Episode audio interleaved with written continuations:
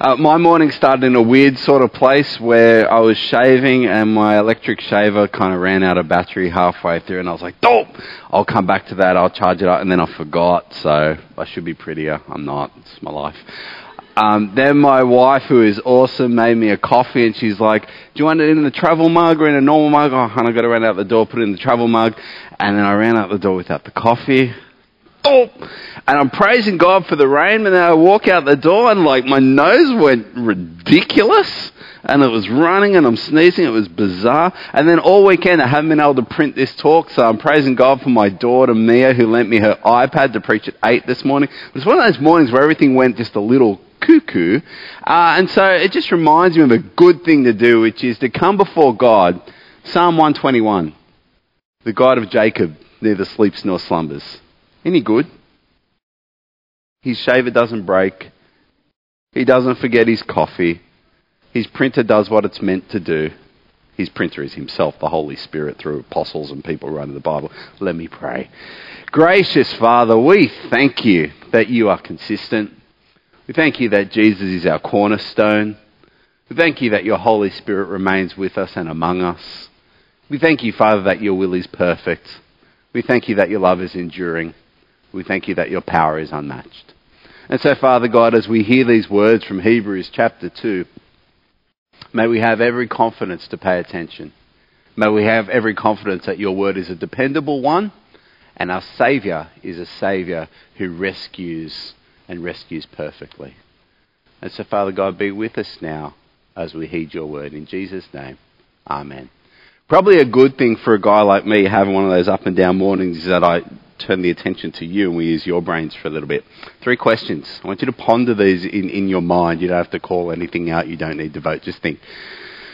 If you had a coach, would you want a coach who encourages you or critiques you?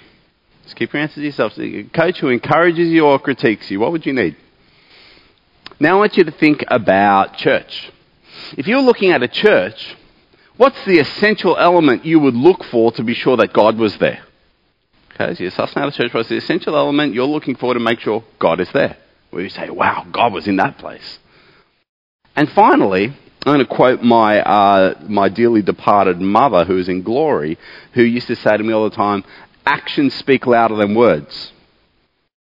Virginia Dirks said, actions speak louder than words. What do you reckon? Is she right? So ponder those three questions. And as I open Hebrews chapter 2 for you this morning, I hope that I might uh, bring words that might uh, challenge your answers, influence your answers, or help you arrive at how you want to answer those three questions. As we come to Hebrews chapter 2, we come to a part of Hebrews that introduces us to an essential structure of Hebrews that we must understand. We learned last week that Hebrews is all about getting us there. It's about persevering. It's about running the race set before us, we pick up in chapter 12. And it's all done within the context of pressure. So I want to introduce you this morning to what I call the Hebrews track. Uh, it's much like a railway track. Now, I don't know if this is official language, but this is how I understand some stuff. Think of a road. I'm going to describe a road as a passive track because a road is there before you, and as you drive it, the, the, you know, your hands are on the wheel, and you can, you can make choices and you can move, and sometimes you can make bad choices and go right off the road. What's beautiful about a railway track is it's not so passive, it's actually active. This is kind of how Hebrews works. Uh, if you look at this railway track, have a look, it's sort of going around the bend. Now, if you imagine yourself on a locomotive uh, chugging along, you think you can, you think you can. Uh, as you come to a bend, there are two rails, and they're going to act to push and pull, aren't they? One rail's going to sort of push your wheels that way to, to, to, to, influence your inertia and move you in that direction. And the other rail's sort of going to pull you in so that you don't go skewing right off into the bush. They push and they pull together and they work as a track to get you to the desired destination. This is how Hebrews works. Hebrews, you're going to see uh, the famous parts of Hebrews are that there are these serious warnings And sometimes people get tied up in knots in the warnings. Depending on how you're wired, you might pay attention to them. And there are these just wonderful encouragements in Hebrews as well. And uh, depending how you're wired, you might be going, yes, look at those encouragements. They work like railway tracks. You've got to read them together. Last week, we visited one of the encouragements, and this week we visit one of the warnings. But the way the Hebrews track works, and it's going to happen time and time again with increasing intensity as the book goes on, to get us there, Hebrews works like a good coach. Now, I don't know which kind of coach you voted for, but a good coach will encourage you and let you know when you're getting it wrong. That's great, you're doing really well, but you're not. You feel great about not doing it well. You suck. That's not how you do it. Well, I don't even want to do it anymore. A good coach tells you both. Hebrews is a good coach. It's going to help us get to the goal. And the goal is to see Jesus face to face being found a faithful servant. And so it has two tracks, the tracks of encouragement and the track of warning. Let me show you how they're going to work today on the next slide. Firstly, there's an encouragement. And the encouragement you're, you're alerted to in chapter 2, verse 1 we must pay most careful attention, therefore. The therefore is the reason. This is the encouragement. Therefore gives us the basis for the action that we're about to be given. The reason. And so in Hebrews 1 1 to 14, as Ian brought us last week, we hear that Jesus is this perfect word that God has spoken. Hey, God's spoken in tons of ways. But in these last times, the final and ultimate word is the one he revealed in his Son. And so that's the basis, that's the certainty, that's the floor we stand on that encourages us to go forward. Now, at the same time, chapter 2, verse 1 has a so that. This speaks to outcome. And the context of the outcome is a warning. We're told we're going to do something so that we do not drift away. It's put in a negative context. Uh, we don't want to drift away. Why? Because Coach Hebrews, we don't know who wrote Hebrews, so I'm just going to call him Coach today. Because Coach wants us to get there. Coach doesn't want us to drift away from the goal. Coach wants us to persevere and make it to the end with Jesus. So we have an encouragement, a therefore, a reason. We have an outcome to pursue, the so that. And because we have those two bookends, coach is now qualified to tell us what to do in the middle, the action. And the action is pay the most careful attention to what we have heard. Why should I do that? Because what I've heard, be encouraged, is the ultimate thing to hear why should I do it? Because without it, there's a real danger I'll drift away from the faith. There's a real danger my Jesus and my salvation will go off course. And so the action is to pay the most careful attention. Here's how I want to help us do that this morning.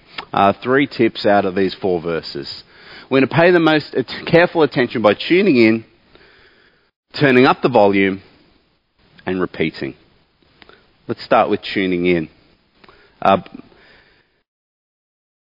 Hebrews is written in the midst of a hostile society. Hebrews is written at a time where people like the Roman Emperor Nero don't want you to be Christian. It conflicts with some of the cultural norms and the things that culture is trying to do. And so there's a, significant temptation for the people of the time of the coach, and that is to backslide from Christianity back into their Judaism. Because there's some protection in that. There's some cover in that. So if you stop sticking your neck out as this follower of Jesus, it'll go better. Again, chapter 12 says, No, run the race set before you fixing your eyes on Jesus. And then it goes on to say, hey, remember him who shed his blood. You haven't shed your blood yet.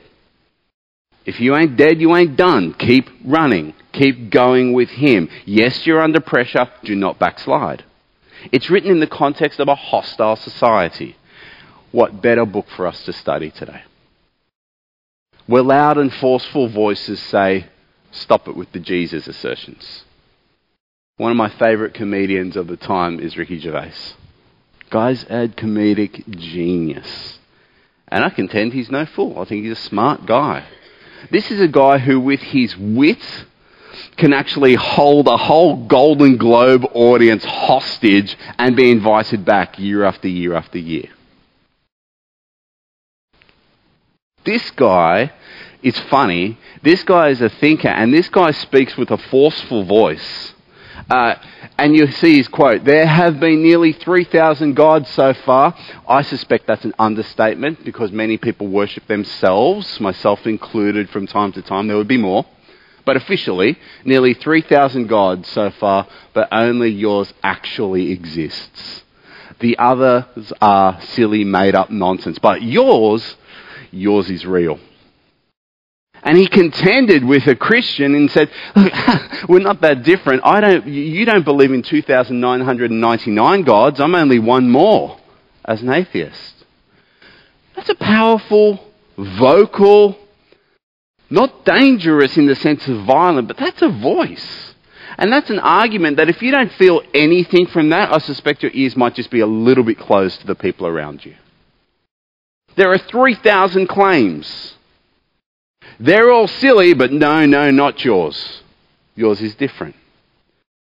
We live in a time where the assertion of Jesus as Lord and life under Jesus, just like it has pretty much always been and pretty much always will be, is under threat and is challenged by a hostile culture we live in a time where, you know, what, there, there, are powerful voices, and they're not just famous voices. They come from within us sometimes because of the powerful emotions we might feel and the things we're drawn to. Of course, the hot button in this area is sexual ethics the things I'm inclined towards, the things that, uh, that I feel strong drive towards. And so our culture, which has normalized some kinds of sexual ethics, challenges and pushes back against what we would assert Jesus has said. I mean, it was wild scenes at tennis, wasn't it? Martina Navratilova and the super brat coming out with their Evonne Goolagong in the face of what Margaret Court had asserted. There is pressure from culture to move away from the voice of Jesus. I'm reminded of some years ago, maybe nearly over 20 years ago, I was just starting to, to have the privilege of start to teach the Bible publicly. And I remember one of the senior clergy of the time, Phillip Jensen, when he started as the Dean of the Cathedral in Sydney. He's picked up in the Sydney Morning Herald because in his first talk, as he asserted that Jesus is Lord, or this language we use of Jesus is greater, he said, Jesus is Lord. All other faiths are the monstrous lies of Satan. Now, I can't be certain of how that hits you in the belly. Certainly not a, a winsome statement, is it? Maybe not the most kind of pastorally sensitive moment, but it's certainly true. When you assert that Jesus is greater, you assert that all else is lesser. And Dr. Jensen was right to assert on that occasion that all other claims to divinity, to divinity, to being God, to being the Saviour, are indeed the monstrous lies of Satan. See, one of the things we wrestle with, I think, sometimes is another voice. You know, when we talk about sexual ethics and things like that, we, we, we try to say, look, you, you can't say that that's wrong, or you can't say that Jesus has an opinion on that. And we get really scared of calling out sin the sin that Jesus would have called out. Why are we so terrified of sin? You might say, because sin, the wages of sin is death, and sin means I'm bad, and all this sort of stuff. But hear the language of verse 3. How shall we escape if we ignore so great a salvation? This salvation which was first announced by the Lord. See, here's the thing. One of the false voices that we need to tune out of is the one that says sin is an insurmountable problem. The gospel of Jesus, this thing that we have heard, is not a sin management program. It's not a, if you follow Jesus, He'll help you to manage your sin portfolio. You'll be able to get minimum return on sin, put some sin there, some sin there, diversify it, and your sin account will look okay. The gospel we have heard is not a sin management program. The gospel we have heard is a sin eradication, abolition program. That is, when Jesus goes to the cross, he brings such a greater salvation that the sin that you have committed, the sin that you will commit, and the sin that riddles my very being is obliterated. And so the Bible says, Blessed is the one whose sin is covered over, whose transgression will never be counted against them. What danger we are in if we do not tune in to the voice of Jesus who says, I am Lord, this is my gospel, here is salvation, and here is salvation alone. Outside of Him, we do need to manage our sin, and it ends in condemnation, and we are lost.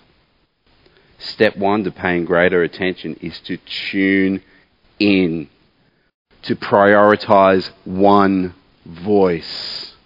Not the voice of Ricky Gervais, not the voice of Nero, not the voice of John McEnroe, not the voice of me, not the voice of your inner person, not the voice of the evil one, but to hear Jesus that says, Come to me.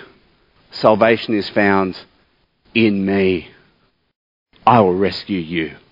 Pay attention. And this is written to Hebrews, the people who study Torah, the boys who, when they're bar mitzvahs, memorize the Bible. Well, the first five books of it, anyway. The people who are given this command in Deuteronomy 6, read the, let me read this to you. These commandments that I give you today are to be on your hearts. In their mind, the heart is the seat of conviction. This is where you really take something in beyond the head. Impress them on your children. It's generational. Talk about them when you sit at home, when you walk along the road, when you lie down, when you get up. Tie them as symbols on your heads. You know, they have the little phylacteries on their head, little box with scriptures in them. Tie them as symbols on your hands and bind them on your foreheads. Write them on the door frames of your houses and on your gates. These are not a people who are sort of inclined to be like, oh yeah, maybe God, maybe not. Oh yeah, read the Bible from time to time. Oh yeah, I remember the Lord. These are people well versed in that, and now they're told. Now we are told. We must pay the most careful attention. Therefore, because a greater word has been spoken to what we have heard, so that we do not drift away. For salvation is found only in Him. And so, if we are to pay attention, we've got to turn up the volume, right? That's the next tip. Turn up the volume because there is a greater messenger. There is one who speaks the most perfect word of salvation. And whilst there's lots of voices, we're going to turn up the volume on Jesus. Now, this means that we understand Jesus to be God's perfect and fullest revelation. Let me rehearse this with you a little. Last week, we looked at Hebrews 1.1, our basis, our therefore. In the past, God spoke to our ancestors through the prophets many times and in various ways, but in these last days, He has spoken to us in His Son. That verse tells us that God is capable and has spoken in a diverse and amazing, beyond my imagination, beyond my experience, number of ways. But in these last days, in these final times, He's spoken a superlative word. A word that is beyond all others. A word that norms all others. And that is by his Son, what Jesus has declared. The authoritative teacher, Jesus. The one who is the message of God. The one who is the revelation of God. The one who said, when you see me, you're seeing God. Now, check this bit out. In speaking of the angels, he says he makes his angels spirits and his servants flames of fire. Now, I don't know about you, but first time I read this, it sounded dangerous. Who wants to be a servant of God? You could end up being a barbecue. I don't want that to happen to me. You've got to understand the poetry. This is a psalm that's quoted. First, let's talk about angels. The language of angels in the original language is angelos. It's one of those, it's one of those real gimme first year Greek vocab words. You think, angelos, what does that mean? It's got to be angles or angels. Probably angels. Easy one. But what angelos means, it can mean angels in terms of cherubim or seraphim, the six wing variety, but it can also simply mean messengers. And there's a number of times in the scriptures where angelos is translated messenger.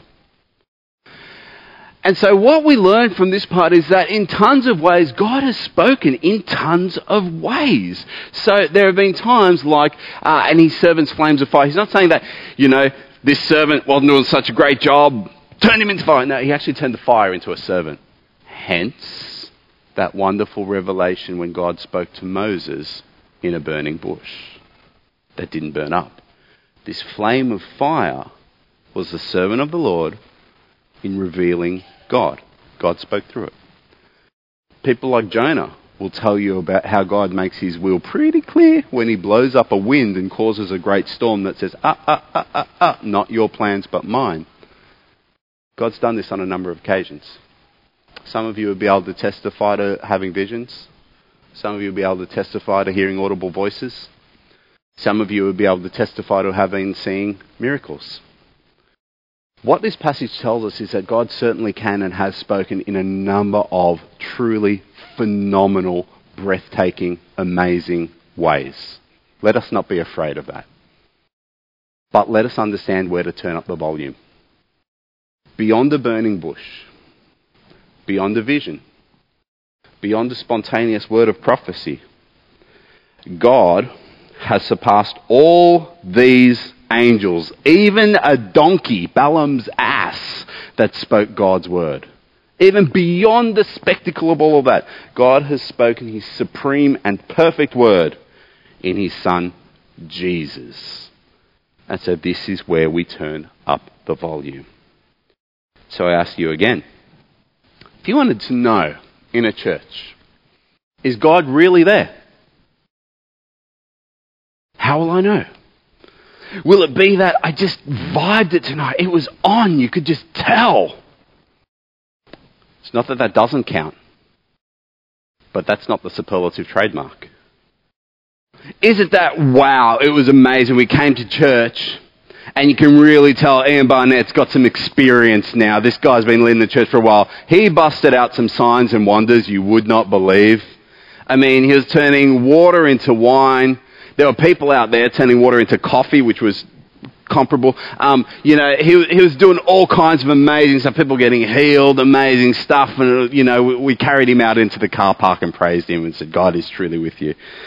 God is truly with him, but it's not because he might do a sign or a wonder. Maybe you say you know God's in that church because all the people are empowered to use their gifts. Well, that's a good thing when the people of God are in service and using talents and the ways God has equipped them, but that's not the superlative thing. Sometimes a critique comes in uh, in places like ours, and it's a good thing to think about. How come we don't speak more about the Holy Spirit? Just this morning, I said a creed with the 8 o'clock congregation where we said, with the Father and the Son, the Spirit is worshipped and glorified. So isn't he God? Why don't we speak of him more? Here's why, all of those things. Let's go to the next slide in Hebrews 2 4. God also testified to it, the salvation and the message he had brought in Jesus, by signs, wonders, and various miracles.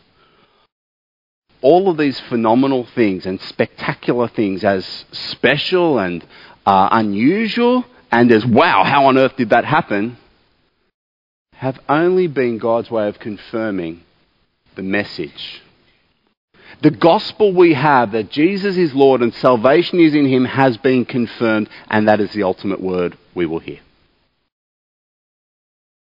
And what God did is he gave gifts, that is, multiple gifting of himself, the Holy Spirit. And why did he give the Holy Spirit? He gave the Holy Spirit so people like me who were dead in sin and transgression might be made alive in Christ, might have eyes open to see, and might have the message of God confirmed in me. And so, yes, the Spirit is worshipped and glorified with the Father and the Son, and He's worshipped and glorified best when we do what He is doing, when we look to the Son. The Spirit delights to shine light and glory on Jesus the Son, the ultimate Word of God, the ultimate revelation of God, the Savior of God. The Spirit says, Hey everyone, my spotlight's on Him. If you want to be in touch with me, let's look at Him.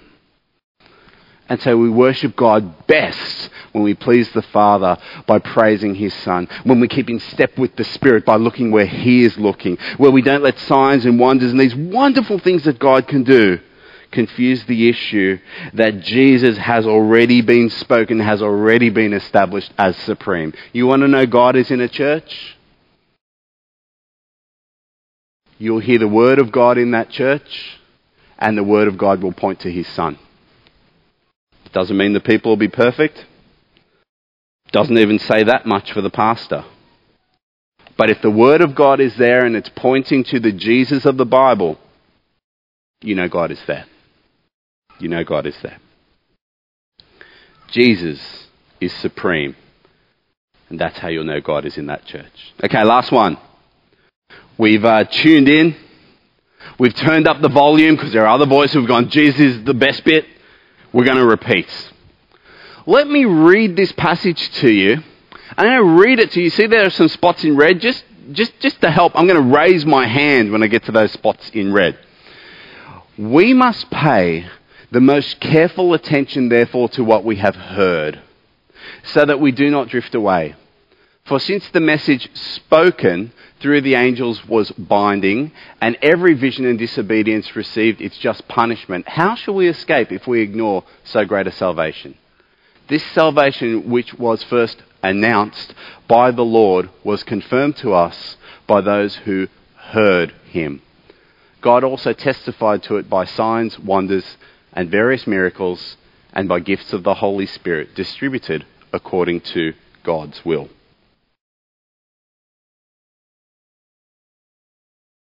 We are rescued by the message of Jesus, by a proclamation, by a word to be shared. This has been the case from the time that Jesus sent the women and said, Go tell them he is risen.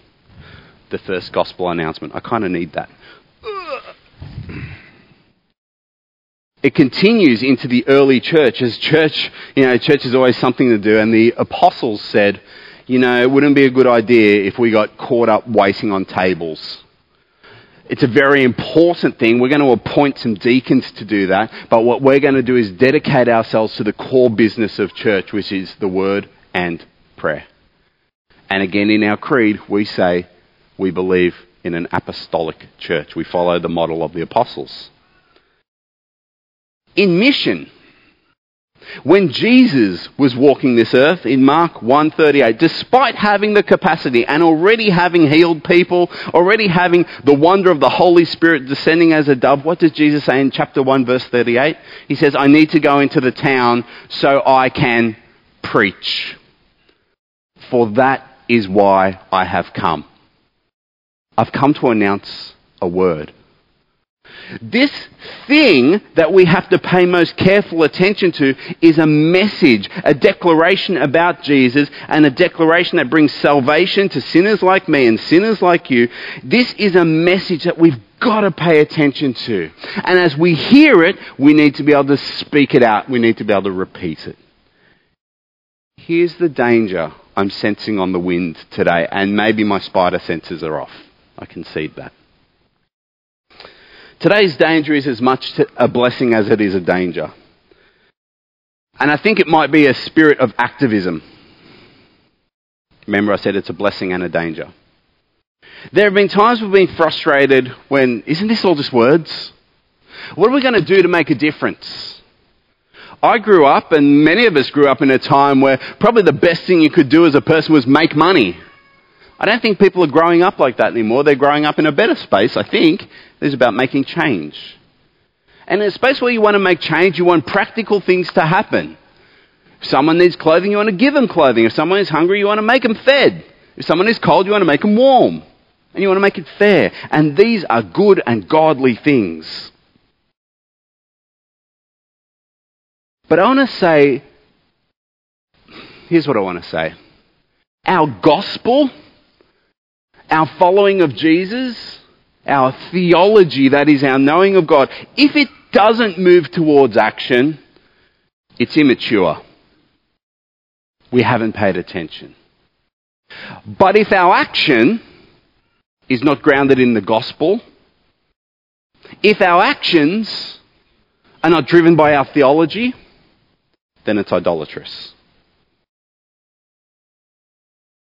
And in a goodwill desire to feed people, to act justly, to do all the wonderful things of social justice, there's a very real danger we will send people well fed, warmly clothed to an eternity in hell.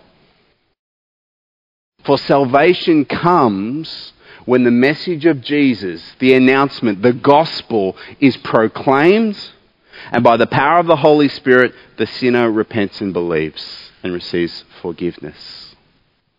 Let our gospel drive our action, for our action will not bring salvation. It will bring comfort. But we seek to serve a higher good. The gospel of Jesus is a two edged sword. It judges, it saves, and the truth is, it excludes. If your gospel is palatable to all, then perhaps it's not the same gospel as the one that Jesus once preached. For his was not palatable to all, it was a two edged sword. But what his gospel was, was hope to all who believed. What his gospel was, was greater than any sin management plan. What his gospel was, was greater than any other message from God. It was the revelation and the very presence of God. And so let us tune into that. Let us turn up the volume on that gospel. And let us be a people who will complete the sentence Jesus is. For it is in the speaking of the gospel that salvation is offered to people. The message of Jesus is a message of certain salvation to all who receive it. It is greater than any other message. And our action today, our call today, is to pay the most careful attention to that gospel we've received. Let me lead us in prayer. Our gracious Heavenly Father, we indeed thank you for our Lord Jesus.